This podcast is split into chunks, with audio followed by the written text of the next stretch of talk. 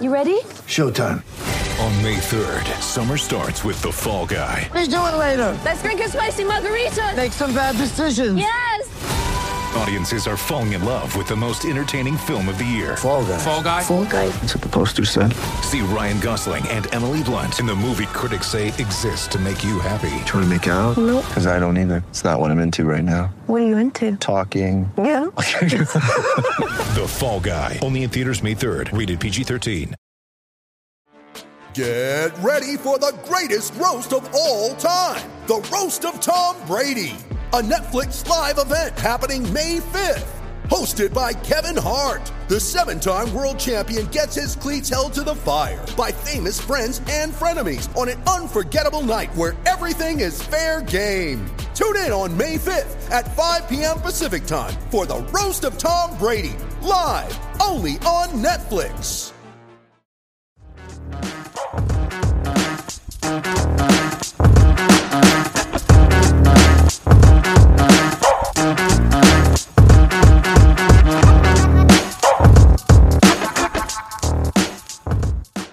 Afternoon, good morning. It's episode 38 of Across the Roomverse with myself, Sean, and Steve. And uh, well, we are going to pretend like the last few weeks have never happened, aren't we, Steve? How, how are you feeling? Yeah, I mean it's good to be back recording with you. It's a little bit uh, glum that we we're coming off another dropped result. You know, um, I was hoping we'd be able to record on a, a higher note than this, but uh, you know, the international break was a nice, I guess, break from Roma's uh, kind of, I guess, March soon we can call it. Uh, got to watch Italy win three matches, so that that was at least enjoyable. Uh, Yeah. Hopefully things turn around for Roma quickly with Ajax looming on Thursday.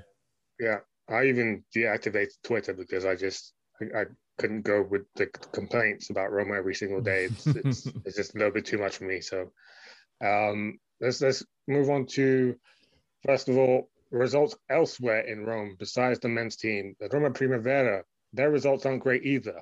It's now three draws in a row for the kids uh, under 19s, uh, and that leaves them joint first in the table with Sampdoria Primavera. excuse me, who Roma just drew one all with. Um, but the Giallorossini should still be well on course to make the final eight in the playoffs season. So um, really, if they make the playoffs, which they will, it's really only thanks to their 2020 form with their blistering opening to this season, whereas 2021 has been plagued with Alberto De Rossi complaining about attitude problems on the pitch with players, with the team, with their inability to see out results and their inability to defend as a team. And every time De Rossi gets on the mic to complain, the, rumors of his impending retirement always start up once again. That's been going on for about three seasons now, well before the Friedkins or Thiago Pinto came into the scene. So we'll see if De Rossi, um, if this is a swan song for the for the Primavera, or whether he'll be staying staying on at the club as a technical director, or whether he'll be staying on as, as a coach next season. Um, with the Roma women, is that they're, they're really the, the only team in Rome that's flying high right now. They beat San Marino women back in March 2 0 with goals from Annamaria Serturini and Agnese Bonfantini that sealed the win on that day. We covered that on, on chiesaditotti.com, as we always do.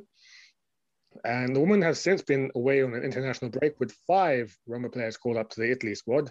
There could have been more if you have Tecla Pettenuzzo and other Roma players who've earned a call up in the past, but didn't get it this time around. But still, five is a is a great number.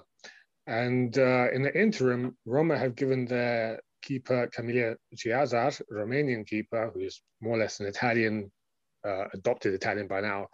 They gave Chiazar a one year's contract extension during his national break. And uh, team will return to action on the 17th of April in Serie A to face Fiorentina women, who've had an equally disappointing league campaign. They actually sit behind Roma in the table. Roma are currently four points ahead of Fiorentina, uh, like Roma sit in, in fourth place, but they could really steal fourth place by winning away against Fiorentina, because that would open up a seven point gap with just 15 points left on the table after that game. Uh, of course, you get you get no prizes for, finish, for finishing in the top four in the women's league. It's it's top two or nothing. Uh, if, you, if you don't reach top two, you're not in Europe next season. So uh, really, the only thing that Roma would gain by getting fourth place would be a spot in next season's Supercoppa. Um, but the big date, the real big date for the Roma women is the week after, 25th of April. Roma will travel away to Juventus, taking a 2 1 lead in the Coppa semi final with them to that second leg. Can Roma finish the job against the UA side who had previously not lost in two years, two calendar years before Roma just beat them earlier this spring. Uh, can Roma finish that job and face either one of AC Milan women or Inter Milan women in the Coppa final? We will see. 25th of April, mark that date in your calendars because it's certainly marked in mine. Now, speaking of Inter Milan women this week, the headlines are led by the rumor that Agnese Bonfantini and Rachele Baldi have been uh, linked with a move away from Roma to Inter. And believe me, Inter women are no force in, in Serie A Femminile. They're, they're really not the same prospect as when you're talking about Inter on the men's side. Uh, but Bonfantini and Baldi have really suffered from a, a, lack of playing time this season. So is Roma's squad too big? And how can uh, the coach, Betty Bavagnoli, manage the, the squad? How can she trim down the fat eventually? I don't think she'd want to lose someone like Bonfantini or even maybe even Baldi, because both, as we said, both have been uh, two of those players who've, who've, occasionally been caught up by the Italy side and occasionally not. But they're both still very young with a lot of upside to them. And uh, we'll see how it pans out. But on the men's side, finally turning to the Roman men's side, rumors of meetings with Massimiliano Allegri and Maurizio Sarri continue to persist this week. Will one of the last two winners of the Serie A um, be the next Roma coach. Is there are there any truth to these stories, Steve? Do you, what do you reckon? I mean, these are the names we keep hearing over and over. You know, it's it's constantly Allegri, Sarri, Allegri, Sarri. Um, I, I don't think Allegri's coming. I there, it doesn't seem to me like this is the type of squad he'd want to work with. You know, it's still a young developing squad. Most of the squads he's worked with in the past seem to be those more veteran laden squads like he dealt with at, at Milan and, and Juventus, where he won and was very successful. He's a great coach, um, great manager in terms of winning, but I don't know if Rome is a project he wants to take on. I, th- I could see him more geared toward looking to a Premier League club or or maybe La Liga or something. Somebody is ready to win now. I don't know if that you know if that's the case. I could be completely wrong, but Allegri mm. seems to be out of their reach. Sarri to me seems a more likely candidate if um, the opportunity, you know, is there for him, he might take it this time. You know, he was rumored the first time to come um, before he went to Juve. You know, his name was swirling around along with Fonseca's and Conte's last summer. Um, I could see him being more likely. I think, uh, you know, he is someone I think who would, you know, kind of like the challenge of, of coaching in a place like Rome. He, you know, he's not a, a shy personality. The only reason I might see him not coming here is if uh, maybe Napoli fires Gattuso and they look to bring him back. Maybe he looks to go back mm. to to Naples uh, and work with that squad, which is playing pretty well right now. That's an interesting coaching um, rumor mill over there as well. But um, let, let me put it to you this way, because uh, what we're seeing in these articles that are linking both men to Roma is that they're saying both men would want significant investment in the team, mm. which some some people are saying is uh, an obvious statement to make that applies to any coach, even to Fonseca. Um, but so, given that, you know, let's, let's say, let's for argument's say that Roma are waiting, ready, like Friedkins are ready and waiting to make their big statement summer campaign by investing a lot into this team. Is, is that not their chance to then hire someone like Allegri and say that they mean business by giving the players that he wants? It could be. I, I just don't know how much money they have to spend right now. Um, you know, with COVID taking away revenues, um, you know, I, I, think you've you've mentioned in the past there is kind of a relaxation to the FFP this year, right, with COVID, but kind of comes back around next year. So how do you make up that kind of revenue in a year if if you're not successful making it to the Champions League and beyond? Um, because you know, right now the top four is looking like it's just going out the window in the past month or so, and without that Champions League revenue, without stadium revenues, I find it hard to believe that you know the Friedkins, even with major investments, are going to want to splash too much cash in this climate, yeah. you know, in this financial climate. That's the thing that makes me a little hesitant. I don't know. It just seems in the past that, you know, it's hard for Roma to attract these big name established managers.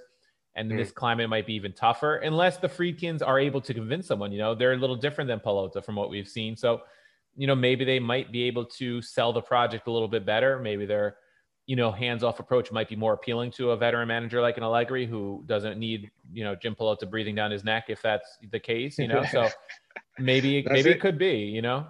It's a good point you make. I mean, yeah, if if FFP all things standing comes back in January 2022, uh, that's not even enough time for Allegri to win the Scudetto with Roma yeah. in, in Dreamland, you know. So there's there's really no commercial revenue that you can plan towards in the short term in terms mm-hmm. of making up the, the level of expense they'd have to to sink into the club. So yeah, I, think it's an excellent point you make.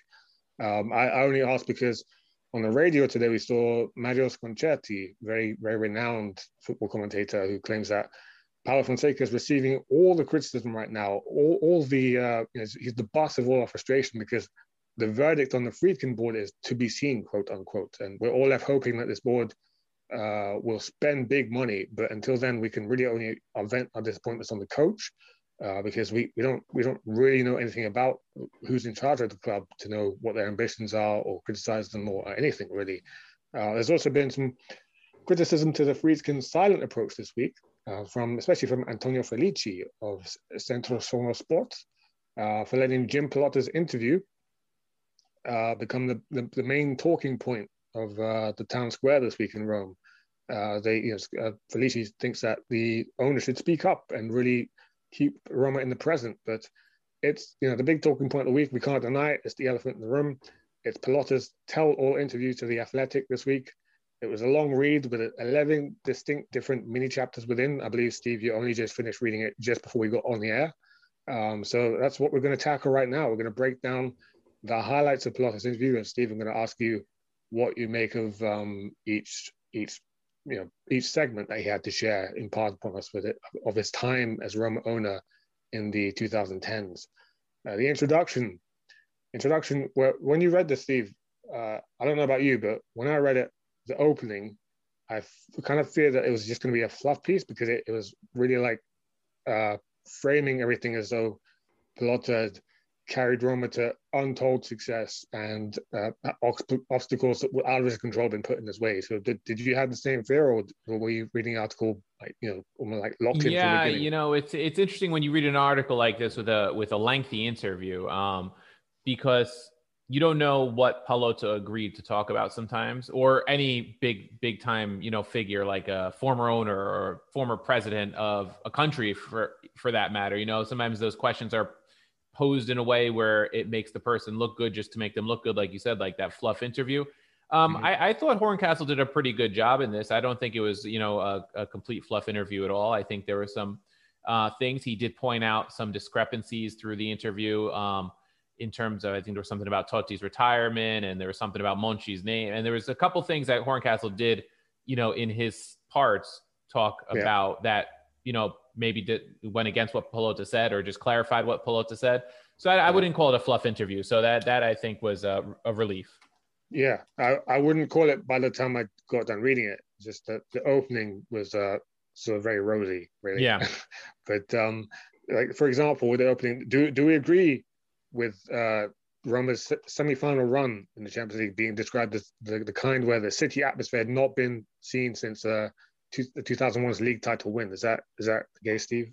I mean, I think that was fairly accurate, just in the sense. I mean, the only other times I've the only times I've seen Roma win a trophy in my time as a fan, because I've started, you know, paying attention to Calcio after 2001, were the Coppa Italia wins, and I don't know what the atmosphere was like in the city then, but you know, after Barcelona, it it had that feel of like a championship win because it was yeah. that kind of statement win on the European stage Roma had not seen for a long time. Yeah. Um, so I, I don't think that's too far, you know, out of the realm of possibility. Fair enough. Fair enough. Uh, well, that, when when they're talking about the, the beginnings at Rome, um, what what how do you in retrospect now? How do you how do you make it out as uh, foreign ownership in Serie A? How how important does it prove to be? Like, will we see lasting changes from from uh, like the marks that like the small marks, like the, marks behind the scenes that people like Pallotta have left behind? Because on the one hand, you have relationship between the club and the ultras is will never be the same again. You know, they have like even practical changes like the way season tickets are now sold online. You have to you know, have an account with the club. You have to sign up with your phone. Uh, you know, really making sure that, that tickets are sold fairly on the open market rather than under the table where they were before, where you know you sort of strike up a, a bargain with the ultras beforehand, and then the rest would get a price afterwards. So you know, the small changes like that, and even Pallotta working with the prefect of Rome um, for a few years in terms of crowd trouble. You know, that, that those are changes that probably wouldn't have come in had you had not had an outsider willing to do things differently. So will that ultimately lead to bigger changes? But uh, or will it be? Will you see? Will, will that not? Will that not last? Because on the other hand, we've seen stagnation with the TV rights, how they're negotiated. Yeah, I mean, in a Roma perspective, I, I think it'll last because we now have an, another American ownership group, and these groups are coming in looking at it from more of a business perspective uh, mm-hmm. than from a fan perspective. I think, and in some ways, that that's a breath of fresh air for Italian football because we've seen how dysfunctional you know calcio can be just with even the decisions around COVID this year and how they seem to favor certain teams when game matches are postponed, and you know the match uh, with Napoli, how unfairly they were treated before they finally won their appeal to get it rescheduled, and then I know recently Sassuolo Inter was rescheduled, but you know Torino Lazio didn't get the same treatment. So there's all those kind of things too, where you just see like favoritism within within the league. And I know people will rattle on about referee favoritism for teams like Juventus. I'm not going to go there, but I, I mm-hmm. think you you do need this uh, injection of this American uh, kind of. I'm sure in Britain it's a similar approach to ownership, where it's now more 21st century business driven. You know, because it, it's a very Italian thing in some ways to see like this favor for a favor. Okay, you know, you're. I, I remember there was one part in the interview that stuck out to me where when Pallotta took over and they were talking about merchandising, how yeah. there was like a warehouse with like I think it was like ten thousand women's thongs, thongs because you know somebody within the club had a, a relative who manufactured thongs. So yeah. the team just bought it like ten thousand of them to do the guy a favor, and they knew they could never sell them. So, yeah. you know, those kind of almost mafioso, um, you know, tendencies, I think needed well, pa- to be pat- patrimony. Yeah. Patrimony. Or the patrimony, like that under the table stuff, favor for a favor, help out, uh, you know, a, a family member or something. If you want to grow as a club on a world stage, I, that does have to go out the windows. Hopefully, the Friedkins keep most of that out, which I think they will because they're here with that same business minded approach. Um, yeah. You know, of course, some of the nostalgia gets lost for the the, the people in the curva and things like that. Um, but I guess you have to change with the times in some ways too. Yeah, I agree with you. Patrimony has certainly been holding the whole of Southern Europe back, not just Italy. Mm-hmm. Um, as, as, someone who speak, uh, who's traveled regularly between Britain and, and Italy, you know, people of my age in Italy often lament the fact that things come easier to me when, when I'm living in London that, that don't come so easily over there. Uh, because you know, obviously in, in a patrimonial country, you're expected to respect your elders and and let them uh, take all the decisions for a, a, long, long time. And you know, as you said, things just don't tend to move with the times. Um, but uh, the the way that uh, the way that the TV rights have gone down this season makes me um, question whether whether whether we're really moving into a, a, an era where Italian football will put in those d- degrees of separation that are needed to, for people to actually negotiate on merit. Um, but that's that's a bigger topic than we, mm-hmm. we can tackle right now. Uh, the Roma he inherited that was the you know the next segment of his interview, and I'll even read a segment from that. This is Horncastle's writing right here. He wrote, Pallotta expected ex- understanding from UEFA. He took the FFP laws seriously and went to the federation's headquarters in Switzerland to give a talk on how Roma were going to, to become compliant. The meeting itself was funny, Pallotta recalls, because a couple of people on the panel were sleeping during our entire presentation. He glanced at Roma's general director, Mauro Baldissoni, incredulous at those indignitaries.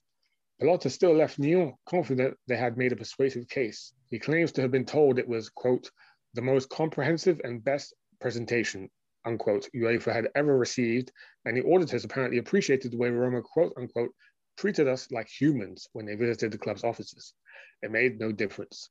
Roma was slapped with a fine and had to enter a strict settlement agreement due to historical deviation from UEFA's break-even requirements stemming from the past economic losses and the challenging financial situation of the club before the current ownership's takeover. So, Steve, my question to you from listening to all that is, should the Friedkins now play hardball with UEFA given these revelations from Pallotta?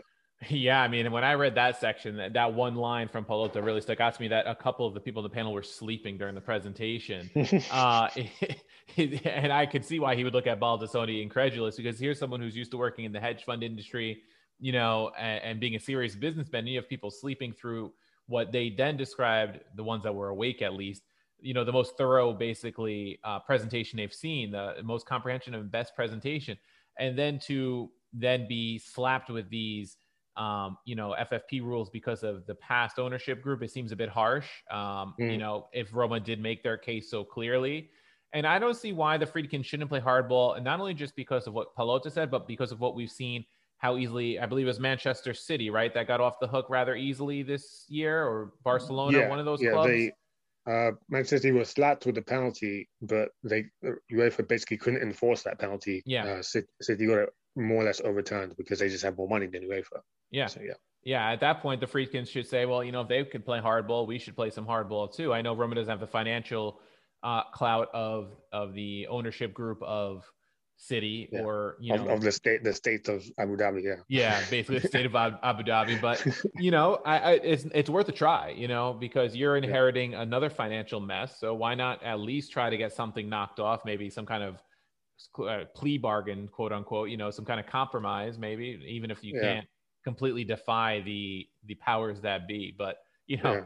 if Pallotta's telling the 100 percent truth there, what a what a bad look that is for UEFA that people are sleeping through FFP, um, you know, hearings. Yeah, yeah. If if he is, if he, as long as he's not adding some extra sauce in it just to get his point across. But yeah, what from the way he said it, I kind of got the impression that um, turning up as like the guy who's eager to impress, maybe they felt like, okay, this is a this is a club we can make an example of because there'll be Mm. there'll be pushovers, and we'll we'll show them, you know, we'll show the rest of Europe that we mean, we mean business against clubs that step out of line uh, by making Roma that example. Um, and maybe the Friedkins can learn from this by by not being the example this time around. Yeah, and I wonder if it Um, has to do with him being American too, not being a European owner who's familiar with, you know, football Hmm. in general, really. Yeah, maybe, maybe.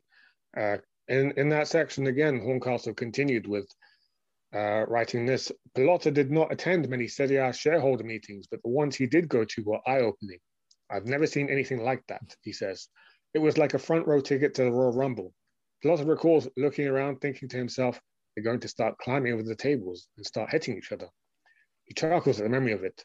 There were arguments and disagreements where I was like, this is actually kind of cool. This might be a cool thing to watch. But the novelty soon wore off. As a co-owner and executive board member with the Celtics until 2020, Pallotta was used to US sports where the commissioner works for the owners to grow the business around the NBA, the NFL, NHL, and MLB. If you take the Premier League, he says, you have somebody running the league, correct? If you take La Liga, the last bunch of years, you have somebody who's running the league. In Italy, tell me who ran the league. Deciding on anything was as challenging then is, as it is now. There are all kinds of agendas and stuff, Pallotta observes. What was frustrating from the league level was everybody didn't agree on things or even come close to majority on how the league should be run. Now, Steve, we can actually see Pallotta's was put in evidence this season because with a new DAZN domestic deal that's uh, just a shade under a, a billion euros per season, that didn't come lightly. You know, that, that came with uh, the clubs kicking and screaming every step of the way, and DAZN only really received their majority vote right in the eleventh hour before Serie would have been forced to go back to you know putting the bids back on the table. So, um, you know, is is there any kind of like in the light of that, is there any kind of hope that these divisions between the league chiefs will change in the future, or will they not? You know, do do you do you, do you think it's appropriate to ask for a commissioner role to be adopted in Serie A, like like US sports? Yeah, I mean, I don't think it's a bad thing because you see the way the NFL is run like a business with a commissioner's office and Major League Baseball here. And then, you know, they mentioned the Premier League. These are the most successful leagues in the world, you know, and not just in their country. You know, the Premier League, the most successful football league financially for a reason. The NFL brings in tons of money for a sport that's really uh, an American sport, you know? Um, so I, I don't think a commissioner could be a bad thing, especially if it's someone who is truly neutral and could really run the league with an eye for business for all the teams involved, not just the the big boys, not just for Juventus, so to speak. I mean, I, I think of his his first uh, you know interactions with these these guys at these board meetings, and you know I could imagine this is when Berlusconi was still around, and him and Agnelli probably going at each other's throats, and then you probably have Yeah. like uh, Lotito trying to get in the mix, and like you got these characters like Preziosi and Zamparini at the time, so I could imagine what it was like compared to like working with the Celtics and going to an NBA type uh, meeting where everybody's looking to make money. Yeah, everybody wants to win, but everybody's also looking at it from the business perspective. And I think that's the big difference with uh, Italian football from what we've seen is that sometimes it's not all about business. You know, sometimes these old rivalries come come you know ahead of the the business aspect, and it's like almost uh, smite your nose to spite your face kind of thing where you know, if I'm going to screw this guy over here, you know, if you're Roma, you're going to screw Lotito. So to, for, for example, then, you know, maybe we'll make a little less money. And I think that, Well, that, that could come to at the detriment of the league. Well, now, now you're making me think of something that I didn't think about before, which is in, in America, do you have club owners that use um, uh, like success with sport as a as a launch pad to like a political career or, or something like that? Because like obviously we know that in in Italy, Berlusconi mm. brought about the big spending of Serie A. It was really because he, he identified Milan as um, like one of his tools to become president. And uh, same with Tanzi at Parma, even though he failed, but you know he he, he had political ambitions. Uh, you have the Agnellis who uh, really see Juve as a portfolio as part of their owning, owning Fiat, the Fiat group. So is is there an equivalent in America, or is, is it really sports centric over there? I'm trying to think. You know, I know Mark Cuban threw his name in, around a little bit um, mm-hmm. before the Democratic primaries a couple of years ago um, because he was he's very anti-Trump. I'm trying to think if anybody actually turned it into a career though, because he hasn't done anything with it since. You know, he's on Shark Tank, I guess. You know, so he's turned into a a different uh different yeah. turn for fame, but um, definitely some coaches and, and, players have you know turned into congressmen and senators and things like that. I'm, I can not mm-hmm. recall um, an owner off the top of my head, but you know some owners are very boisterous. Like George Steinbrenner when he was the Yankees owner was all over. You know he re- reminded me of Pallotta in that sense. Um, or Pallotta reminded me of him in that sense. Whereas the Friedkins are more of your typical American ownership group that, you know, I, I think about most owners in American sports, you don't hear too much from them for the most part. Yeah. Um, so yeah. Pallotta kind of bucks that trend. Yeah, no, I, I asked you because I think I think you make an excellent point. Is that when these owners, especially in the 2010s, are turning up um, in Italy, it's like if we really to if you capture the, the hearts of Calcio fans at the time when, when football was more popular then, it's still popular now in Italy, but it was more popular then. Um, you captured the hearts of like young men all around the country and yeah. terms of going to create elsewhere. Um, so yeah, like you said, maybe making money and, and doing what's best for business wasn't the priority. Maybe, maybe it was even like third, third down on the yeah. agenda. Yeah, I mean, look at Berlusconi's party, Forza Italia party. I mean, what what better yeah. name for a party that if you want to bring in those young sports, uh, you know, crazed men. Yeah, exactly, exactly. Uh, in that same segment, uh, Horncastle wrote something that that pe- pe- perked my eyebrows because if it's true, I, I think I owe James Pallotta an apology. He said, by the time of the relocation to the Euro offices, which was in 2018, Roma's revenues had grown from uh, 122.7 million euros in 2011 to 250 million euros, a quarter of a billion, uh, with commercial income up 43%. Now, Steve, I could ask you if those numbers are true, but I don't think either of us know right now. Uh, we have to take Horncastle's word for it. But one of the things that, one of the little details that got mentioned in the next segment was uh, Roma's decision to change the badge from the old crest to something that actually says Roma on it, to, you know, spell out to even casual fans that they're from the city of Rome.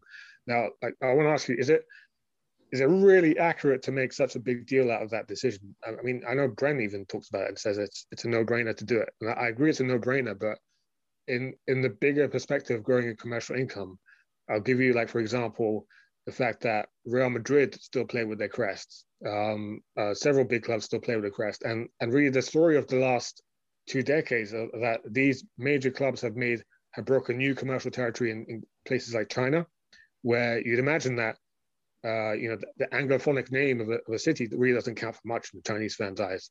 But, you know, symbolism could count even for more. So, it, was was that decision to change the crest really such a big deal, or was it just common sense and we move on?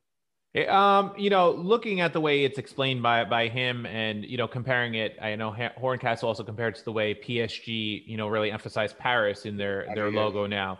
Um, yeah. it makes sense from a, a commercial standpoint when you're trying to approach, you know appeal to fans from around the world. Roma has has name value, so I could see why they would do it. So it really doesn't bother me that much because they didn't change the symbol of Rome, which is the she wolf with Romulus and Remus. And like you said, mm. symbolism is important. So the symbolism is still there in the crest. You know, I think that crest has a lot more appeal from a commercial perspective than the the Lupetto badge that many fans are crazy about. You know, that we have on our away jersey this year um, mm. you know, because that's the symbol of the city of Rome. That's that's more than Lazio can ever claim, or another club can claim for a lot of cities. Just like PSG has the Eiffel Tower in theirs, you know. Mm. So you have that that symbolism of the city itself. You know, a Real Madrid and a Manchester United, uh, Barcelona, those clubs logos are so iconic at this point because they've won so much and they're so famous that they're always going to resonate. Um, look, Juventus changed their logo a couple years ago. The most successful team in, in Italy, Inter Milan, is changing their crest for the upcoming season. Terrible change, yeah, in my opinion. But, but in but both Juve, cases. Juve, but Juventus got even more codified though. They didn't. They didn't. They didn't make like a. Their symbolism got even more abstract. They yeah. put like a J with a line. Yeah. You know, uh, you, you know, United, Barcelona, and Real Madrid. Okay, the, the symbols are iconic, but if if if this move to like spell out, especially if you come from a capital like Madrid, if if if, if it's such a big edge to put into your commercial plan, surely you would cover all bases by keeping the symbolism and putting Madrid underneath, because they haven't yeah. done that. So that, that's why. I mean, I guess it's just a question to ask um, maybe Roma fans on Twitter. If you're from a country like China or, or well, I mean, Chinese fans can't speak on Twitter because there's all sorts of like regulations there. But um, like from the Middle East, you know, if you're from the Emirates, uh, let us know if you if you really care about um, seeing like knowing that uh, Roma comes from Rome or not, because uh, you know, like I, I just think of like languages like Chinese, like there's several different languages in Chinese, but like you know, Mandarin, Cantonese. Um, they're, they're so like you can write back, you can write left to right, you can write right to left, you can write up to down. So I just feel like in those countries, it, it just seems like symbolism should be more important than than the agrophonic spelling. But it's yeah, it's not a, it's not a, point to die on the hill. Yeah, and I'll bring it back to the to the American perspective. I'm a Yankees yeah. fan, like I've mentioned many times. That the mm-hmm. interlocking mm-hmm. NY is symbolic around the world. It, yes, it's almost become a symbol of New York more than the yeah. Yankees in some ways. So for sure. But from a what, British what? perspective, none of the London clubs are called London FC or anything. You know, they all have their own name, so you don't even have yeah. to worry about that London aspect. Yeah, yeah. Um, then Horncastle and Pallotta moved on to the, the, stadium plans, the famous plans that fell through officially this year under the Friedkins after they called time on the Stadio della Roma. But Horn, Horncastle wrote, in Roma's run to the Champions League semi-finals in 2018, match revenue peaked at 34, 35.4 million euros, an 86% increase on when Pallotta came in, but that figure still trails behind clubs like Schalke, 47 million euros, who are not even in European competition that season. So that spells out how inefficient it is to actually sell a match day in, in the current Stadio Olimpico. Um, it's not even worth comparing with Real Madrid, Barcelona, Manchester United, and Bayern Munich, all of whom went beyond 100 million euro barrier. So if you're wondering why Serie A teams are mismatched, mismatched on European nights, and this comes from Horncastle, there's a big part of your answer. A new privately owned 52,500 seats to stadium promised to go a long way to closing that gap. We were talking about naming rights with some people for 15 million to 20 million euros just for that piece, Pallotta says. There was to be a Roman museum like the ones Juvent, like the one Juventus opened up next to the Allianz incorporated into the Tor Valle project, which is why the club set up an archive with 8,000 different objects, 120,000 photographs, and 3,000 matches ready to view. Fans will be able to shop at the megastore absent from the Olimpico, and visit the Hall of Fame that Pallotta launched in 2012 to honor the club's legends. Uh, my question to you, Steve, is well, how important has that Hall of Fame uh, turned out to be? And uh, it, does it kind of, I mean, for me, I don't know about you, but for me, it still makes me like my, leaves my mouth my mouth wide open that it still it took until 2012 for Roma to actually establish Hall of Fame, where you invite club legends back to the stadium, you let them have their moment, you let them keep in touch with the fans. I, I mean, it just seems like common sense that should have come in way, way long before Pallotta. Yeah, I mean, as an American sports fan, I, I, keep going back to American sports in this episode, but yeah, you know, you make these comparisons. The Yankees have been retiring numbers for decades now. You know, they have Monument Park out in uh, on the outfield, which is one of the most iconic, you know, sports Hall of Fames for a single team. Um, but I even think to you know the the hockey team you and I both like the New York Islanders. You know, they've only been around since the late 1970s and they have those banners hanging in the rafters. They celebrate that history when they won four straight stanley cups in the 80s and yeah. you know they haven't been very good since until recently. They're starting to get good again but they've always hung to that um, you know that that re- not so distant history but that history that fans can cling to those legendary players. So a club like roma who's been around for almost 100 years now you know we're, we're closing in on the 100th anniversary in just you know less than a decade uh, to not have a place that celebrated some of those players, you know, you know, even before Totti and De Rossi, the Gianninis and the Agostini, like how do you not celebrate players like that? And even going farther back to the to the nasty years of the club, I, is is beyond me because even MLS teams like the Red Bulls still have already have like a, a kind of Hall of Fame for their 20th anniversary. They honored yeah. like their 20 best players of the first 20 years of the club. So yeah, crazy. Um, and it's a shame when you're talking about the stadium that it, it, didn't come to fruition because when you have your own stadium, you can establish a more firm Hall of Fame that people can visit more easily on a match day, and they come an hour early for the Hall of Fame tour or something, and then they're buying more in the concession stands and things like that. Um, you know, and when you read the, if if you get a chance to read this interview, I think the stadium talk was some of the most interesting stuff because it seems like the plan was a very robust plan, very well thought out, um, something comparable to many of the American stadiums we see or some of the more modern European stadiums. I'm sure I haven't been to enough European stadiums to comment outside of the Allianz, but you know, it, the plan was there and all the right intentions were there from Pallotta. And I think that, you know, if you had to ask Pallotta what his biggest regret was, I'm sure it'd be the stadium, you know, mm-hmm. even more than the monkey Monchi debacle and things like that. I mean, yeah. the stadium was his baby. It really would have brought, brought Roma to another level. You look at they're making less money than Schalke, who's this year, just a couple years later from when that financial figures were calculated, is probably going down to Bundesliga two next year. Just shows, you know, um, how poor it is for for Roma from a that perspective. You know, the money that would have come in, it would have solved yeah. a lot of the financial issues. Yeah, in, in his own words, in this very same interview, Paul said that it still hurts that that stadium yeah. never got built. Um, and uh, we, I mean, from what we took from this interview is that it was definitely the the decision to go into business with Luca Parnasi and Euronova as the stadium constructor and, and, the landowners in Torre Valley that that really sunk the project from the beginning before it even got off the ground because there was a lot of mess that they created um, away from football that came to, back to bite the project in the ass. But um, some some people in the press recently have come with an alternative theory, which is that um, the the project was simply too ambitious and too big. Um, and they've, they've, also suggested that the Friedkins will now go with a more modest 40,000 seater stadium. Do, do you think that's enough, Steve, to actually increase the club the club's match day take on the in with just a um, like a more like a Juve like stadium? The Allianz yeah, I was, I was going to say I don't think the Allianz is much bigger than 40. Um, mm-hmm. I think 52 is a, a more ambitious number, especially if you want to host like European finals. I I think it's uh, you know, Rome has a little more name attraction than Turin to host like bigger events like that on the international stage.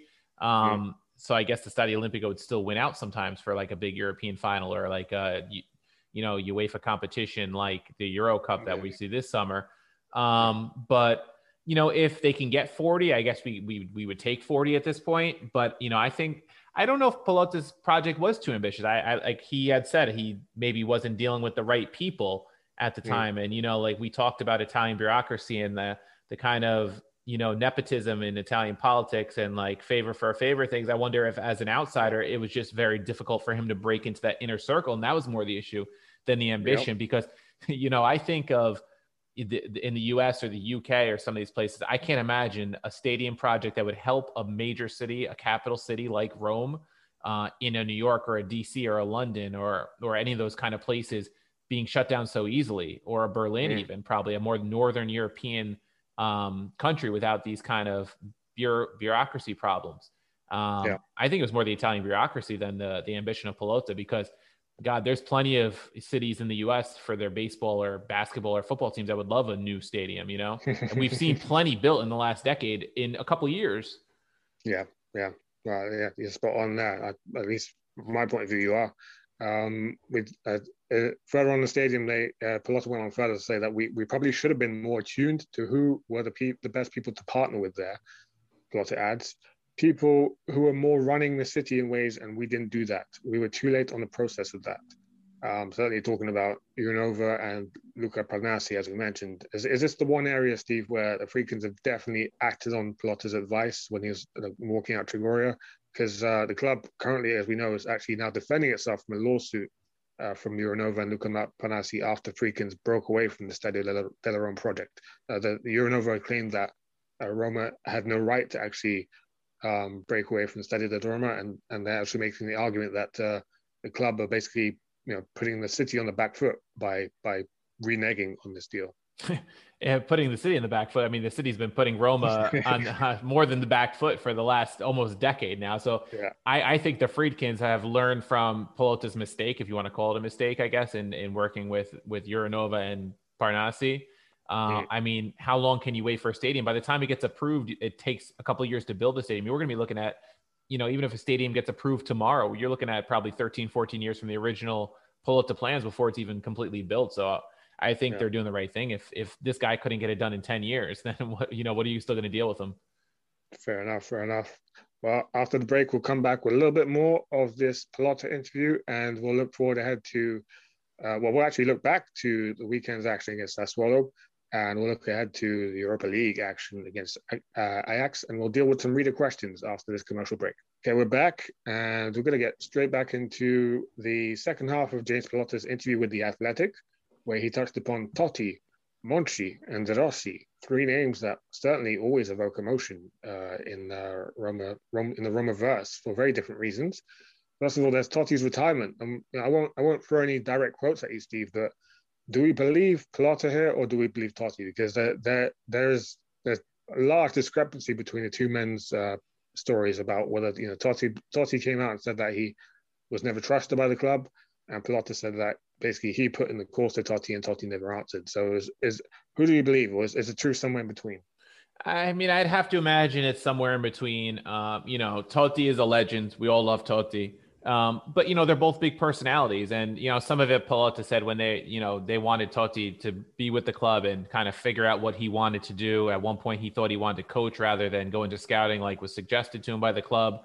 So they got him um, some not teachers, but you know, people to school him in the art of coaching a bit, I guess. Mm. And he then quickly realized it wasn't for him. Um, unlike someone like De Rossi, who is more of that type of personality, Totti realized he didn't want to do that. He didn't want to go that route, and he decided to, you know, get more into the player scouting, you know, um, technical director type of aspect, and and then he decided to leave the club. And now look, he's in he's in scouting himself now. So I'm sure that the truth is somewhere in between. Maybe just the personalities didn't mesh well. Maybe it was difficult for Totti to take on a different role with the club that he's been a player with for so long. You know, sometimes it's hard to take on that different role at, when you're going to uh, Trigoria every day to train, and he wouldn't be training anymore. So maybe it was, you know, it, it it's hard to know what was really going on in both men's head in their hearts. Um, I'm sure Pallotta did not want to cut ties with Totti completely. Um, mm in terms of how much input Totti had. I'm sure there were other personalities besides Pallotta, like the Monchis of the world, who, you know, may have listened to what his suggestions were, but you know, someone like Monchi or some of these other guys who have been in the front office realm longer might say, you know, yeah, he's a great player, but does he really know what he's yeah, talking about? I'm, yeah, you know, yeah. I, I tell you why it's hard for me to believe Totti's version of events, at least on the on the day he left and did that CONI press conference, is because, um, and this this is without calling into question what Totti's given to the club because that's indisputable. But um, his version of events were sort of like undressed towards the end of the interview by Alessandro Ostini's final question towards him because Totti spent that press conference that he called himself. You know, he he he called it. He gathered those journalists at the CONI mm. Center and um, you know spoke for nearly two hours about how he had so much, so many ideas to give to the club. He wasn't being listened to, etc., etc. And then Ostini actually asked him a very good question at the end of it, where he asked him, okay, so now that you're no longer associated with the club, um, if a player came and rang you tomorrow and, and asked you uh, as technical director of Roma, um, what what should I what why should I sign for Roma? What would you say? And Totti's answer was like, after like basically struggling for about ten seconds or so, says you know like I, I tell them to come for the beach, the weather, you know, um, and like he really like labored through that answer, and that didn't sound like a man who had like plenty of ideas written down and just mm. like you mm. know, you know, banging on the board's door and not being listened to. So, um, you know, I I I'm loath to believe Pallotta on most subjects because I, even though I do actually like a lot of stuff that Pallotta says, I I recognize like the, the kind of like the sauce he spreads on top of the salesman kind of delivery. Mm-hmm. Um, but on this one, I actually I actually do give Pallotta the benefit of doubt, to be honest. But like he's saying, I, I do believe the truth is somewhere in between. Uh, maybe Totti just didn't know how to express or get his his point across, and and there was the the wall that he was banging on. Um, but yeah, that's uh, old territory by now. Um, Monchi's hiring. Here's what Horncastle and Pallotta had to say on this. Pallotta believes the local press corps often got it twisted about how decisions decisions were made. He blamed the media for quote reporting that Monchi is basically a puppet that's going to do what Franco Baldini wants him to do, which is 100%, 100% false. He wanted badly to work with Franco and he wanted to learn from Franco, unquote. Pallotta claims the coverage had consequences. Quote, he, Monchi, was so against getting help. After one month, it was just so clear. he felt that he had to prove he was Monchi, that he was not going to listen to anything we came up with from our data. He wasn't going to listen to anything we came up with internally. Nothing. Zero. The other mistake I made is like, I should have realized that he calls himself Monchi. It's like calling yourself Madonna. That should have been a warning sign for me, unquote. Uh, do we believe Pallotta here or do we believe Monchi, Steve, or is, it, is there truth in, in the middle? Because remember, in, in, in this case, we actually have less room to say that there's there's two truths there because this directly goes against some uh, versions of events from Monchi of what little we have during his time at the club. Like, for example, remember the Malcolm transfer saga where um, Monchi specifically the day after says uh, like Pallotta was already having his direct say on transfers because he he'd actually phoned up Monchi and insisted on making that final uh, raise the bid offer on Malcolm.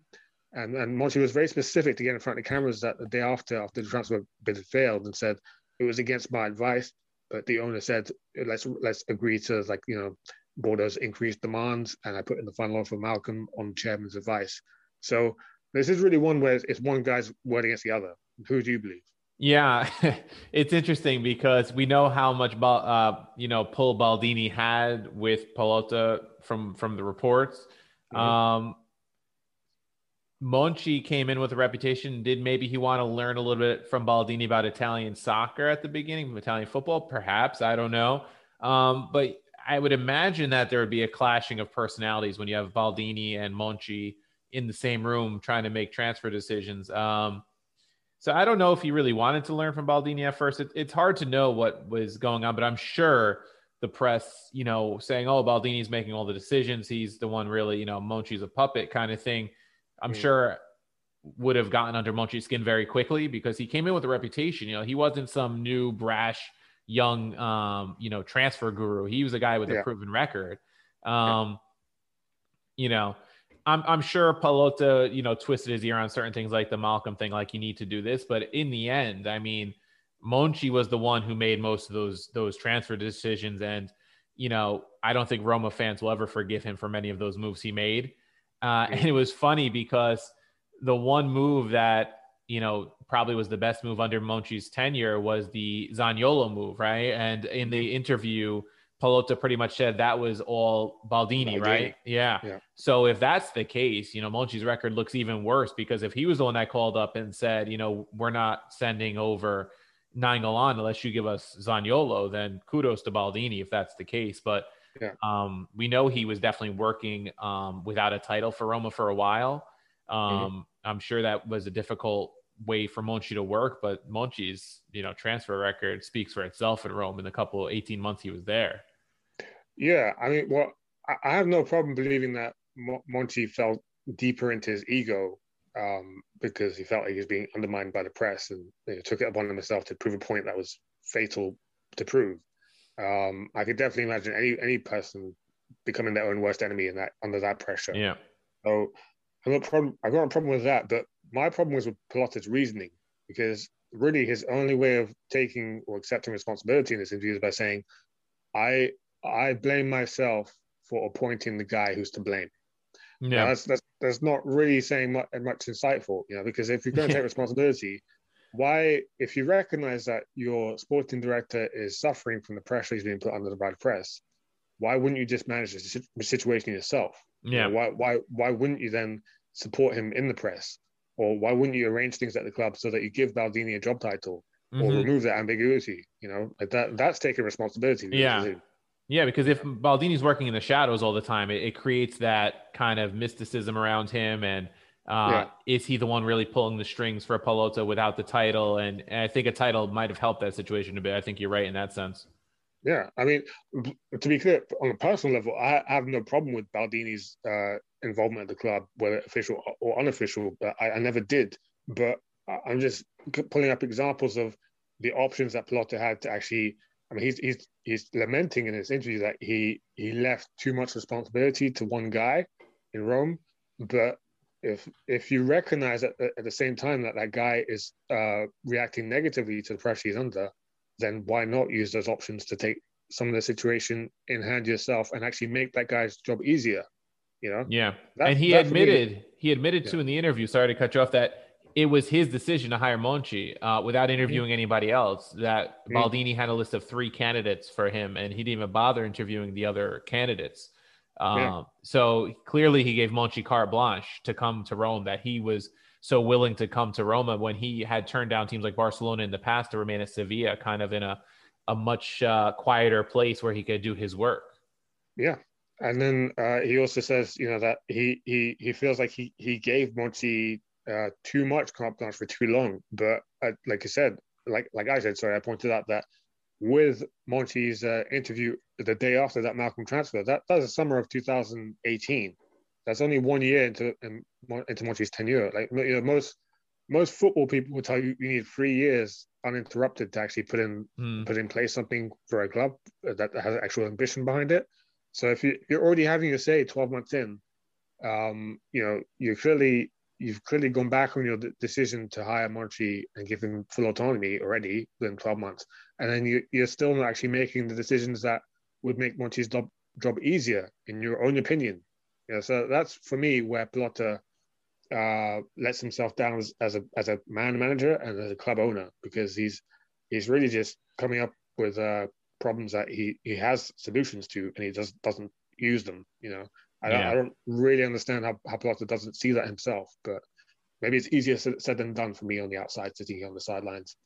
Um, on then they Horncastle and Pallotta moved on to De Rossi's retirement, and uh, Horncastle wrote the reasoning behind the Totti and De Rossi decisions was, from Pallotta's perspective, not too far removed from how he approached the sales of Strootman and Nainggolan. He needed fit and healthy starters and fit and healthy backups. Calculation was simple. If a first choice player gets hurt and misses six months, you have a problem. If the alternative in his position can only play one game a week in a 50 to 55 game season.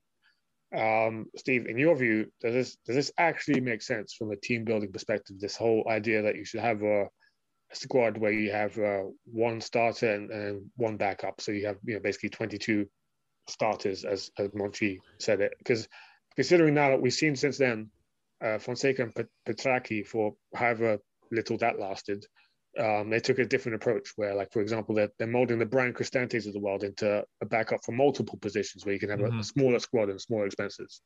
Yeah, I mean, I, I can see where both approaches would work if you have that kind of Swiss Army knife utility type player. Uh, we see that in baseball a lot, where one guy can play three positions in the infield to save roster spots because rosters are limited in, in Major League Baseball, whereas they're not in football, European football, so to speak. Uh, so that approach does make sense, like what Fonseca has done this year. But I also see Monchi's side of it. If you're playing in the Champions League and you're playing in the Coppa Italia and Serie A, I mean, this season would be the biggest example of that, where you're playing a very condensed schedule, and we see the Mhm. the, the where the injuries are re- really wearing Roma thin. And Roma, for example, in the defense, almost has a starter for every position two times if they Mhm. wanted to. You know, they have a, a pretty deep defense, and look how thin it's still worn this year. Um, Yeah. You know, knock on wood, Gianluca Mancini is the one guy who has really survived the injury crisis.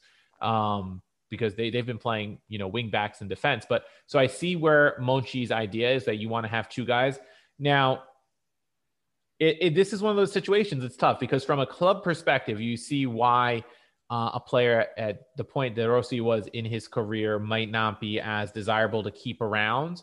Um, but I think the other issue was that they didn't adequately bring in someone who can play the bulk of the games if they needed to in his Mhm. position. We saw for so long who's the the vice de Rossi, you know, bring in Nzonzi, bring in um, you know, Vanker. Van Curve, these other guys. Like, I guess Nzonzi was supposed to be that guy, and maybe if Nzonzi showed in that first season that he could carry the load, um, because that Well, was he- well, I think what that that I think in this calculation they're talking about uh, it's actually Nzonzi is a guy who gets hurt and misses six months, even though he Yeah. didn't.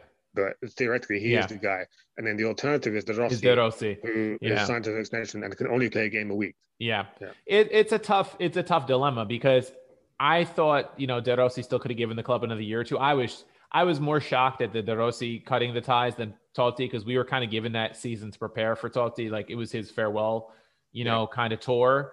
De Rossi was very abrupt. Uh, I Yeah. remember being shocked when it when the news came out that they were just not going to sign him to a new contract, Yeah. um, especially when he offered to do a, a pay for play kind of contract that maybe could have afforded Roma to bring in another depth type option if they wanted to. So I thought that was, you know, that the, they he handled both of those a, a bit messy in a sense Mm. because he even admitted with the Totti one that he wanted Spalletti back. He liked the work that Spalletti had done, and Spalletti had guided Roma to, uh, I think it was their highest point season, right? His last season was his highest point season. I think he did yeah, seven club, pointer. club, club record of points. Yeah. So, you know, I could see why he would want Spalletti back, but you put all this negative media pressure on him by not handling the Totti situation better. That Spalletti said, "Screw this! I'm going to Milan. I'm going to coach Inter with uh, Sabatini." So, Well, Yeah, I, it- I, I mean, uh, we were just joking on the air. I was joking with you before we got on there that I, I'm a thorn in Spalletti fan side because I always like to offer the different take on it. But I'm going to do that here as well because uh, Spalletti specifically got negative attention after losing that Derby della Capitale in Yeah. March. Um, and that was one of three big matches that he lost that week. And that wasn't being dependent on Totti. That was um, being overly dependent, running Salah, Nangalana to the ground yeah, and then having seen Totti come off the bench to um, to actually bail out the team eventually. So I, I, that's why I have a I have an issue with Spalletti. Uh, sorry, Spalletti. Uh, now, like retrospectively, kind of like this worrying times that he's being made out to be like a martyr that was hardly done by by Totti. Um, I don't agree with that because I of all the issues I have with Spalletti, there's actually a, I have issues with him as a coach. I don't have issues with his, his handling of Totti, but I mean his handling of Totti wasn't great. But um, but I I, let put it this way: I don't have issues with Totti retiring when he did. If anything, I felt like he probably should have retired sooner to make it easier for everyone Yeah. else.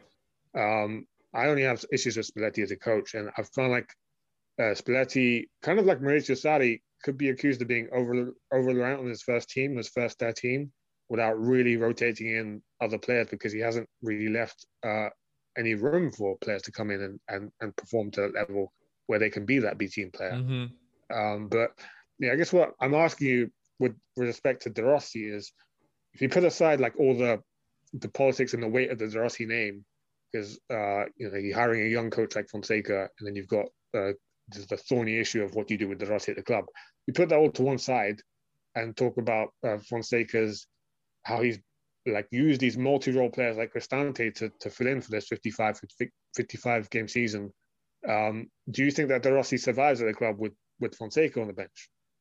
I think he he could have. Yeah, I think so. And I think um, being the young coach, I, I think he would put less pressure, meaning De Rossi, on a, a young manager than a Totti would. I think De Rossi would have taken on a lesser role with a little more dignity, so to speak, because he's a little less. And I love Francesco Totti. I say this in, in an endearing, as endearing way as I possibly can.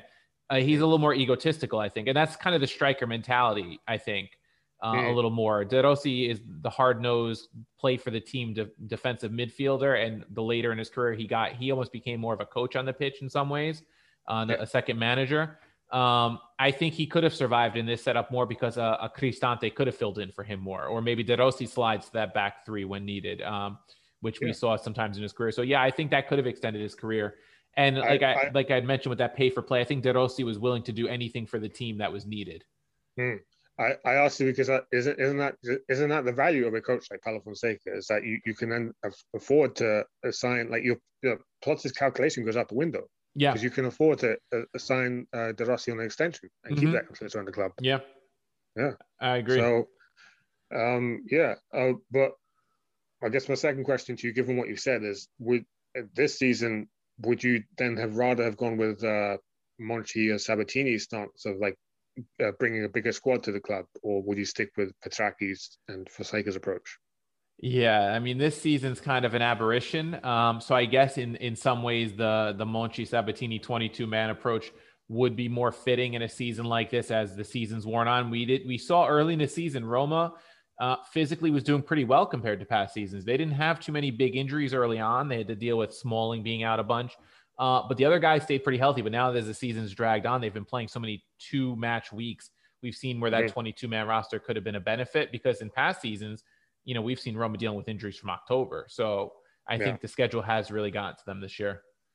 Fair enough. Fair enough. Well, you take it from here. That's Yeah. that's the end of our, our recap in the, the headlines. But now we're going to get into the, the, actual football, Steve. Yeah. So if anybody has a, a subscription to the Athletic, it's definitely worth a read uh, to, to to see the entirety of that Pallotta interview. But you know, now we'll get to the more depressing news, which was Roma drawing two two against Sassuolo this past weekend. Uh, a match that Roma probably, you know, in the stat line shouldn't have won, uh, the 2 2 was probably the fair result the way the match played out, but giving up the second goal so late in the match, it was around the 85th minute, uh, was the, the painful part. Watching Raspadori score so late to, to steal two points from Roma um, was definitely depressing.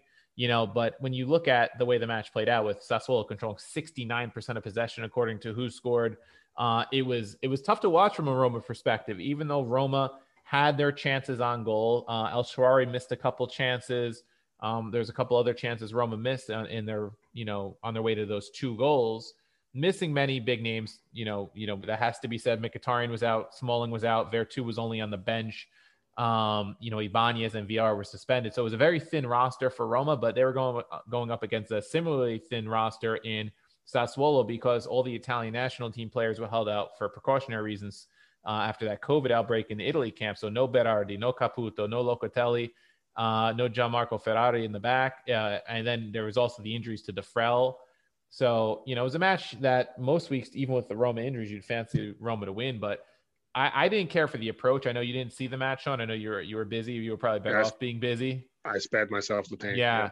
yeah. Um, but Roma, Sean, just sat, and we've seen them do this plenty this season where they sit back and look to counter. Um, but I don't know. I mean, against a team like Sassuolo who was so depleted, I didn't I didn't care for the approach um, to hmm. cede so much possession, just to give Sassuolo the ball, let them pass it around and look to counter. I know that's been the approach against some of the bigger teams, but against a, a side like Sassuolo, I, I didn't I didn't like it. Uh, mm. I, I, didn't care for it personally. I thought Roma should have been a little more aggressive in their pressing, especially when you have um, you know, a young striker like Raspadori up front, not any of the big names in the attack or the midfield, really outside of I think Boga was really the only big name, and Juricic is a you know a veteran, but I thought Roma could have done a little bit more there. Um, a, a, telling stat that came out of this, I, I saw, um, I think it was Jacopo Aliprandi from Corriere dello Sport, you know, tweeted it after the match that in the last nine matches, Roma attacking players have scored just once in the league. Um, mm-hmm. very concerning um, because you know we you know we see Mayoral leading the Europa League in goals, joint goal scoring leader, and you know they have he has not produced in the league of late. Um, neither has Dzeko, neither has uh, El Shaarawy, neither has Pedro. Uh, these guys are not producing without Mkhitaryan out there. It's very concerning. Hmm. Um, well, that's that's what I was going to ask you. Have, have the players in your eyes, wash wash their hands of the season, or do you still believe that they believe in some kind of objective or there's some there's something to be won out this season still? Yeah, in terms of league play, I you know I'm I've mentioned on here I'm a very optimistic fan of all my teams, especially Roma. You know, for so better or for worse. Uh, you need to be a little optimistic when you follow a team like Roma who's broken your heart so many times, and they kind of and, beat, beat and, the optimism the, out of you and the Islanders, yeah, and the Islanders. They're, they're actually, yeah. you know, making me believe these past couple seasons. But Roma, yeah. um, it's tough. And I actually, you know, I do my match day reviews at the end of each match day where I follow the big teams. You know, how did their results affect Roma? And usually I go blow by blow, match by match, and how that team now compares to Roma. And I couldn't even do that this week because Roma's now, you know, dropped points in five of their last seven matches. Um, they've only picked up eight points since uh, what was it, February 14th after the win against Udinese, that 3 nothing win. That was a very convincing win, um, which was, you know, they'd also beaten Hellas fairly convincingly early on in February, late January. And it looked like Roma was, you know, on a good track. Um, they were in third place, a 49% chance of making the Champions League, according to 538, those projections I use.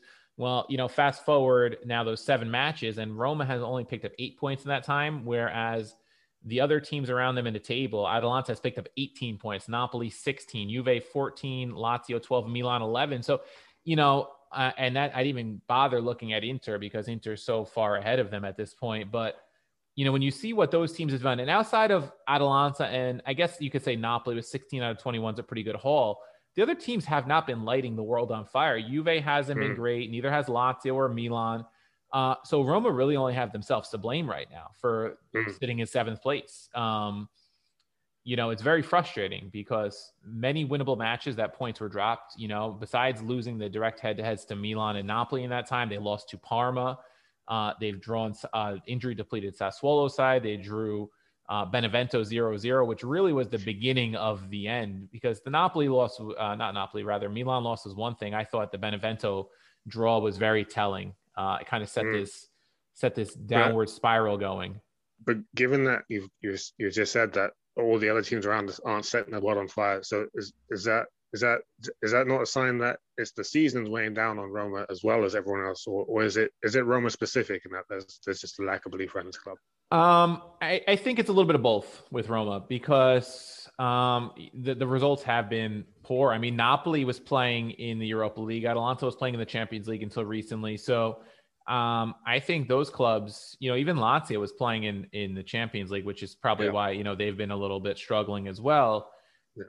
But with, with an un, unflattering result against Bayern Munich. to- yeah, to- very yeah. unflattering. And you know, when um the the day started with that Milan draw was the first match of the day, I believe, and then you see Juve later in the day draw, and you're like, man, Roma could have picked up points on both those teams, but it's been like that for a while now, especially with Milan. Milan's been very unimpressive, and Roma has done nothing to make up ground on them, uh, Yeah. including that head to head. And now Well- the probability is five percent to make the top four. So I'll, be honest. My, my motivation for missing the Sassuolo match was double. I mean, first of all, there was the I did have a personal reason um, in my in my social life that I had to deal with, but uh, it was also motivated by, by the fact that I'd been reading the the player interviews and like little tidbits they came out with on Instagram in the in the week leading up to the Sassuolo game. And I don't know specifically what it was that I read or saw or listened to or heard, but just uh, a sixth sense as a Roma fan, a long-time Roma fan, kicked in where I just I thought, you know what, these players are just giving lip service and and they don't really believe. And I just had a I just had a feeling before the game that that, that Sassuolo result was not going to be great either way. And then, sure enough, final final whistle comes and okay, the, the manner of it was um, suggests that Roma Roma tried to do the job and got held back at the last minute. But uh, I wasn't surprised by them dropping points because it, it just the the noise that's coming out of the club right now sound like the club that is uh, of players that are just waiting for time to pass until the, the coach is gone, so uh, or, or some kind of change comes. And uh, I was actually talking about it with um, I mean, there's a foreign member called Kublowski on uh, Chiesa di Totti today, and uh, he asked a very good question about like you know how how do you how do you how do you make players believe in long-term objectives at a club um, you know for at least 12 months you know not six months at a time? And i said that's a good question. I have no idea. And this is probably why people have never trusted me to run a football club which is a good thing because I, I really don't know. Um, but i think uh, in theory you have to put in uh, sporting aims at a club where players uh, have an incentive to believe for at least 12 months at a time. Um, and also you have to put in incentives for players to actually stay loyal to the unity of the dressing room over the Mhm. incentives that, that that we know they have uh, uh, by keeping an open line to the press in, in a city like Rome.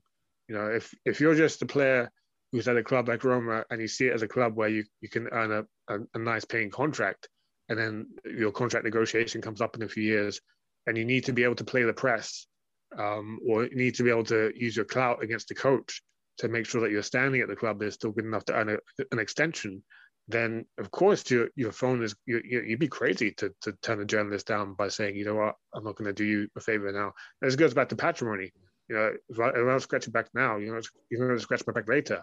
Um, the only way that you can actually sub- supersede those kind of like selfish intentions that, that are natural for any player to have in, in the prime of their career is if you offer them a club that is serious about sporting goals on the pitch, Mhm. and that means uh, being serious about competing for trophies. Um, that's that's the best idea I can come up with in theory, but if you're a club owner like Dan Friedkin, I'm sure it's much easier said than done. Yeah, it's it's tough too, especially because of the way um, European football leagues are structured, where you have to finish first to win the league versus American sports that have a playoff system. You know, Yeah. in an American Yeah. sport, you have to be one of the, you know, I'll just use an example in the Eastern Conference in hockey, you have to be one of the, you know, uh, I guess actually eight best teams out of like 15, you know, to get into Yeah. the playoffs. Whereas in in a 20 team football league, if you're not in the top four, you don't even get Champions League, and if you're not first, you don't win the title. Uh, and then at the bottom, Yeah. you're just fighting for survival because you know you, you're going to go down to, to Serie B, which is Yeah. maybe even more motivating than finishing in a Champions League spot in some ways. and if, if you're not in the Champions League, then you know that your team's going to get dismantled by next summer. Your, yeah, completely different than a salary Yeah. cap structured league. So I'm sure there Yeah. is um, something to that too to keep players motivated. It's, it, it's definitely got to be different uh, over there. And then if you're a mid-table club, you just kind of get on cruise control to to go to your summer vacation in Sardinia or Yeah. something. Or, or you're Rodrigo de Paul and you're asked to work, do the work of 10 men Yeah. and, uh, and, and still not given that, that rewarded move to like Yeah. an Inter or Roma. and somehow he's still there. God, I mean, Yeah. Free, Dan Freak and Ryan Friedkin, if you're listening, call Rodrigo de Paul's agent, please. Yeah. I mean, nobody Do else has got him yet. For, yeah. Do him a Um, favor. So you know we we move on quickly though as a as a club because Ajax looms on Thursday. Um, Yep. You know the Europa League is still in play. Uh, you know now we get to a more European uh, kind of thoroughbred club, I guess you can call Ajax. They have that Mhm. pedigree. Pedigree is maybe more the word I was looking Yeah. for than thoroughbred. Um, you know, but they're they have the pedigree. They were in the Champions League semifinals just a couple of years ago. Uh, I believe also a Europa League semifinal in recent seasons. Um, so this three, is a club. Three, three, I think you said three semifinals in the last four European campaigns. In the last yeah, if they beat Roma, it'll be three in their last four, I believe I read. Um, so impressive record of late. Um, you know, pretty much mostly the same squad from a couple years ago. I'd imagine also have a few sales. So you know, Roma will have their work cut out for them starting the first leg in Amsterdam. Uh, according to 538, Roma has a 6% chance of winning the Europa League, which is now slightly better chance than making the top four, which is something that was, you know, maybe unfathomable a couple couple weeks ago when Roma was Yeah. still in the 20, 30, 40% range of finishing top four. Um, this matchup uh, is currently favoring Ajax to advance over the two-legged uh, a tie 64-36, which makes sense based on Ajax, you know, kind of running away with the uh, Eredivisie. I think they're up by 11 points right now. And, you know, Roma floundering a bit in the league. Um, and this first match in Amsterdam, um, they're giving Ajax a 54% chance of winning, Roma 24% chance, and a 22% chance of a draw. Um, you know, Sean, what, what kind of result would be uh, a success for you this week to at least stay in the tie, maybe? I think given those stats you just said, the draw would be would be the the, Yeah. the, the aim. I mean, I, I don't know if you ever set out from this from the first whistle to, to aim for a draw, but if you left 90 minutes this week um, with a with a draw going back to Italy, you'd be happy with that. Least Yeah. I would. Goal scoring draw for sure. A zero zero, I wouldn't be that thrilled about because then you get a goal scoring draw at home and you're and you're screwed. But you know, a two two, I would take a two two, give yourself a chance in the Olimpico. You know, Roma's been good in uh, in Europe this year. Ajax again is a different animal. I mean, Shakhtar of late in the past decade has become kind of a European household name, but uh, Braga, you know, smaller club without that pedigree. So this will be more of a test, a, a more seasoned team than than Roma's seen in the Europa League so far. Um, sure. But I think if Roma plays their game, they they can play with them. I think the whole thing is definitely to survive this first leg, especially with Smalling still out. I don't know if Mkhitaryan's even be fit enough to make the bench. Uh, it's looking unlikely from what I've seen of late. I haven't seen any updates on his injury. Um, I guess the good news is Jordan Veretout probably is back as a starter this one after playing about 30 minutes on uh, Saturday. Hopefully he's got at Mhm. least 60, 70 minutes in his legs. I Yeah. think personally, Fonseca at this point has to kind of go all out in the Europa League and let it be what it is on Sunday against Bologna because I, I think as unlikely as it seemed a couple weeks ago, I think the Europa League is the better chance at, at a trophy and then a top four finish. Um, Yeah. You know, because I Um, don't, rather than a top four finish, it's a better chance of the Champions League than a top four finish. Maybe even also a top four finish because if, if you can uh, reinstall some kind of belief in your play for getting Mm. good Europa League results, then that might translate to Sunday. Yeah. Yeah. I think, um, you know, if Veretout only has one start in him this week, I think it's got to be in this match. You know, I think Yeah. he, he's got to play. I think, uh, I don't know what the defense is going to look like. Cristante suspended on Sunday, but you know, he's available for this one. So you probably see Ibanez back in the mix with Mancini and uh, Cristante in the back, I would imagine.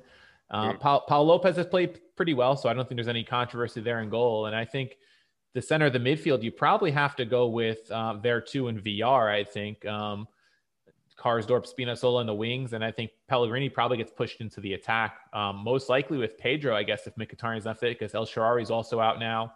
Um, and then do you Yeah. go with you know the guy who's been scoring all the goals in the Europa League, Mayoral, or you go to Dzeko, who's got the you know the track record a little bit more because Mayoral's been poor of late. That that's I think the biggest question mark is probably there, and you know what does he do in the you know the center of the midfield? I think uh, personnel wise, probably. I, I would still go with Mayoral. I know I know you probably wouldn't, but I I would. Yeah, and I think it depends how they want to play. Because if you're going to absorb pressure from Ajax like you did against Sassuolo, I think if you're going to be springing quick counterattacks, Mayoral is probably the better fit to play a little quicker on the counter than Dzeko at this point. I, I just think up front, and, and from what I've heard from the Sassuolo match, because I haven't seen it, but uh, most people, well, most people who, who talk about pressing have said that uh, the front line just doesn't press in unison with the rest of the team, and that creates a pandemonium behind them mm-hmm. because um, the midfield is wondering like, why the hell are we two men that are constantly outnumbered? So I would play Mayoral just for that alone because I mean, no disrespect to Dzeko, but Mayoral is just a better presser. So yeah. yeah, yeah, and Roma needs to start putting more pressure on teams from uh, yeah from that, that pressing perspective. Yeah. Uh, well, I, I, guess we'll give our, our scoreline predictions. I'm going to go, I guess, with what would be somewhat considered optimistic at this point in the season. Go 2 2 draw to give themselves a chance next Thursday. I'm going to be hopeful and say we at least leave with a goal scoring draw. Yeah, I, I want to be an optimist too. I was actually going to go with 1 1, but then I was thinking it's, it's unlikely to be a low scoring game with this with this Roma team. So I'm going to go with 2 2 as well.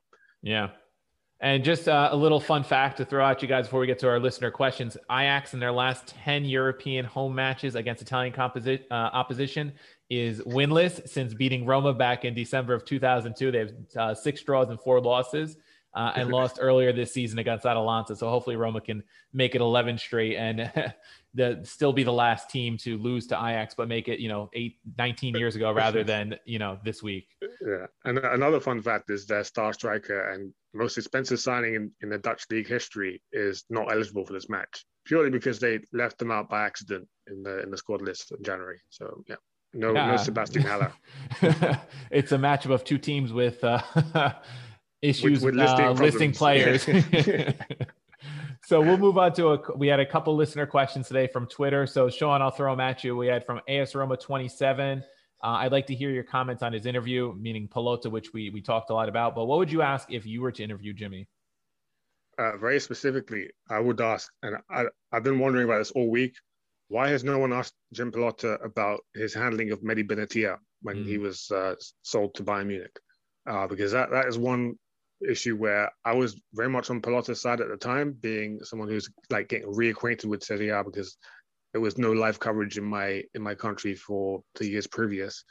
Um, so I was getting back back familiar with Roma, and I was I was like, yeah, this Pallotta guy, you know, he he knows how to you know slam the hammer down. But since then, we've seen Benatia is actually very tied to Roma, very uh, close to the club. You know, comes back often, talks very highly about the club, and and really has it in his heart. Uh, doesn't seem at all like the the character that Pallotta painted. So you know what, yeah, that that would be a nice contradiction to to ask Pallotta about. Um, you know, he, he very much seems like the kind of guy who needs feels the need to character assassinate people when he's done with them.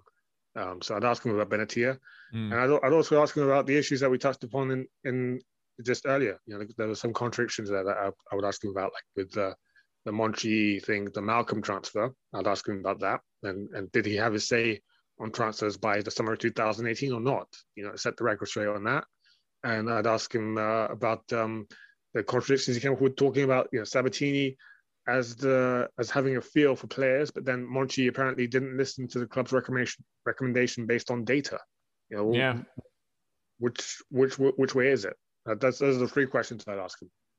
Yeah, I think those are good ones. I, I guess if you know could throw a couple at him, I, I, would want to know what his biggest regret is, and outside of Monchi, I guess, because you know the easy answer for him is probably Monchi, but you know, what kind of does he have any regrets and maybe any advice that he would offer the Friedkins to try to avoid the same mistakes he's made, mm-hmm. um, yeah. kind of thing. Yeah, um, but then we had another one from Colin Galagli. Uh, one, uh, he said it might be a bit late, but do you think Fonseca has to keep going with the current tactics or try to move to a different formation style of press, switch, literally anything to try and get the team to play better? So, what do you think, Sean, about the tactics? It's a good question, um, but I mean, me and Steve were honest last week when, or last episode when a similar question like this came up. We didn't really know what changes you could actually make to this side right now. Uh, some people have commented that you know you could use Cristante more as a midfielder full time, but other than that, what uh, what other options does he really have? Yeah, um, it's tough. Yeah, so I I would I wouldn't move to a different formation just for the sake of it. Um, I wouldn't try to like try a placebo if that's what you're saying to get the team to play better. Um, I know I know it looks like it makes the coach look stubborn when he's like just sticking with the long term plan and not really like reacting on a short term basis. But I would I would stick with the long term plan, given the lack of options uh, that Fonseca has in the short term. Yeah, especially with what's going on with the injuries in the center of defense, I, I think Cristante has to stay in the back three right now, at least until Smalling is fully fit. Um, and like you had mentioned, you know, you you train with the long term goal in mind, and you know, Cristante's yeah. long term training at this point has been at the center back position for the most part. You'd imagine. Um, yeah. And I think you know if you do switch to a back four, w- what kind of effectiveness do you lose from Karsdorp and Spinazzola? Um, mm. Because they're so effective playing the wing. So uh, there's a lot to consider there.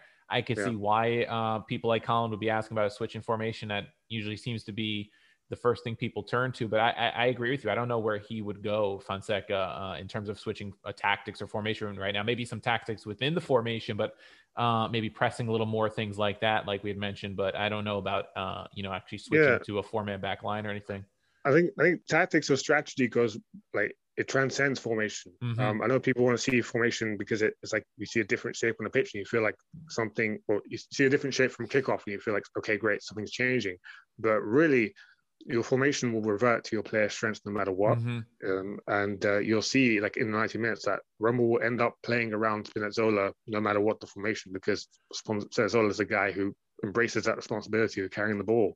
So um, I think more than change of formation, you could criticize Fonseca if, if you were predisposed to criticize him, criticize him for not changing the strategy.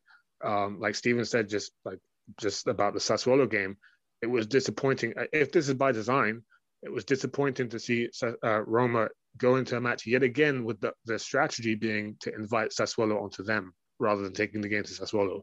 So you criticize Fonseca for maybe telling his players, look, we're going to give away the ball and we're going to counter. You know, sometimes if that just doesn't work, then maybe you should just go after the game, and yeah. that's what I would probably change. Yeah. yeah, and I think the thing that has to be mentioned too is the injuries. You know, the injuries go right down the spine of Roma. Smalling, Veretout, Mkhitaryan go right down the middle uh, of the pitch, pretty much in this formation, and and then you have on top of that strikers who are not scoring. So uh, some of the, the, the the blame I think has to fall on the injuries and the players not performing as well. Mm-hmm. Um, and then we had another listener question from Adi Kadi. Uh, he asked, with Under and Kluivert looking like they're coming back, do you think uh, a 4 3 3 with Sarri would work, or should Roma just offload them and stick to a 3 4 2 1? I'd love to see Under coming back. I might I might be alone in that, but I'd love to see him coming back. But the, the dilemma here is that if Sarri is the next coach, I think Zaniolo, who I really, really fancy as a as a long term prospect as striker of Roma, I don't think him. I don't see him pro, uh, prospering as a as a striker under Sarri if they go with false nine, because Zaniolo is not a false nine. He he yeah. struggles. Like he's he can hold up the ball, but that's that's not necessarily hold up play. Hold up play is when you see the passes that you can make out to the overlapping wingers, and Zaniolo struggles with that. Um, so I see Zaniolo more. I fancy him more as an out and out striker, and I don't think I don't know if that would happen under Sarri. Um, so that that being said, I think Zaniolo is the first choice at right wing as he's always been under. Mm. And then so that, that makes it difficult to really justify bringing Cengiz Under back because is he really going to beat out Zaniolo for competition there? But it's a, it's a nice problem to have. Um, it's ironic that Justin Kluivert would, would have more of a chance to make a, a statement than Under possibly because he has less competition on the left side. But I mean, that's it's a great problem to have when you know because like Sarri at Napoli had Insigne as his technical player on the left side, and then he switched play to Callejon, who was the great ghost runner, making runs off the ball on the right side. Um, at Roma with Sarri, if he went to 4 3 3, you'd have Kluivert as like the battler ball carrier on the left side, and Under with the powerful shot on the, right, and Zaniolo with the powerful shot on the right. Zaniolo can also be the ball carrier on the right. Uh, so it's you know these just you could attack opponents from from both flanks and really like you'd have so many options but it's just yeah it's just whether it's whether it's wise to try and split playing time between Under and Zaniolo because they both need to kick on now you know they both need to have a club that really like gives them that playing time to to, to hit the next level yeah, um, and, and I, am just thinking about Sarri and those wingers. If they were to come back, man, that they do kind of remind me of those Napoli wingers, the, the smaller, diminutive type wingers who can mm. move with the ball and could could be a, a fun team to watch. Um, makes you wonder too where they would go in the striker position, like you said. Um, if you bring in a Sarri who likes to play the false nine, do you invest heavily in a in a Vlahovic Belotti type striker? It's, it bring begs another question. Um, and our last user question was from Andy James, and he asked, "Will it be discussed how ugly the New Balance kits are? The away kit is okay, but I don't like the other two at all." Um, did they did they officially release the the new kits yet, or are these just the kind of um? I don't know when when I, when I saw it when I saw this question about two hours ago. I I I told myself check out the new kits to see what he's talking about, but I forgot. Um, I haven't haven't seen them. I don't know. Yeah, I, I didn't see an official club announcement. I think he's referring to some of those the they pop up on those Twitter on some of those footy headlines. Yeah, those footy headline type of sites. Yeah. Um, personally, I've always been a fan of the Nike kits. Uh, I saw why Pallotta wanted to move away from Nike. There apparently there were some issues with the marketing and branding where they were told they were going to be treated like Barcelona. It was far from it. Um, but I think the Nike kits are going to be hard to compete with in terms of aesthetics from New Balance, from what I've seen from some of the New Balance stuff. Um, you know, I, I got the the new home jersey recently. My wife got me for, for my birthday, and they're they're nice kits. Um, hmm. So I hope New Balance does something a little bit more than we've seen from some of their their other stuff that they we've seen at like Porto and uh, other places. Okay, I see what he's saying now because I just googled it through the headlines. Uh, the away kit is god awful ugly, um, but so ugly that it could actually be beautiful. That I remember there's a there was a description said about something last week that that really nails it for me. I can't remember what they were talking about. They weren't talking about kits, but they were saying this thing is so this thing has swung so far wide to the ugly spectrum that it actually swung back to being beautiful. and this is what this away white New Balance Roma perspective kit looks like. Uh, whether it's official or not, I don't know. Um, I could get used to it uh, over the course of the season. The, the home kit looks all right. I haven't I don't I haven't seen the third kit, so I don't know. Uh, but if if you're if you're saying it's ugly, I agree with you. But I could get used to it. Yeah, and I'll hold on my final judgment until I see the actual, you know, um, yeah. club club announcements. But I, I, I hope they're not so hideous. Um, all, I can say is uh, there's a special place in hell for people who come up with ugly Roma kits because you really have to work hard to screw yeah. up colors. If, if, they're gonna get, try to get too crazy, just keep it simple. You know, just yeah. honor, honor the colors and the badge, and and don't don't kill the don't kill when, it. When when you come up with simple Roma kits, you're guaranteed to rank top five in most beautiful kits for, for the season. So just keep it simple. Although I can tell you, if they end up being ugly and I don't want to purchase any next year, my wife would be a happy camper. So fair enough. um, and that was our last listener question. So we'll wrap here. We've had you guys for a while. Thank you for you know coming back after we had our long two week uh, break for the international window. But um, you know, we have our regular coverage coming up this week with the Ajax match on Thursday, Bologna on Sunday. So look out for the probable formations previews.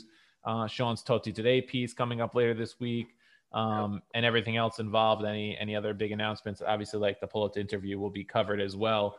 Um, so I, I just want to say, if it if it comes across like I have a problem with James Pallotta, uh, not really. I, I want to say thank you to him for putting Franco Baldini in a good light because I was one of the few people that never had a problem with Baldini at the club.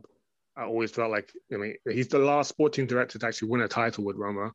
Um, he's he's guy who stood up to to Moggi in, in the dark periods of Calciopoli. Uh, one of the few people who did. So I really I'm thankful that Baldini came out of this looking more like less like there's like the devil that he for some reason was was looked at when he left Rome. Yeah. Yeah, definitely an insightful interview, and I think Pallotta has to be appreciated for some of the positives he brought. Uh, the social media presence, the marketing presence, kind of brought Roma more into the 21st century. So even with some of his failings, there were some successes I think that do have to be applauded. Uh, you know, everything has to be taken into perspective. I think. So you know, we'll be back with you guys soon. Um, so you know, keep up with the site. Uh, you know, get your listener questions in the next time if you want to get a question out to us, and we'll be happy to answer. So we'll talk to you guys soon.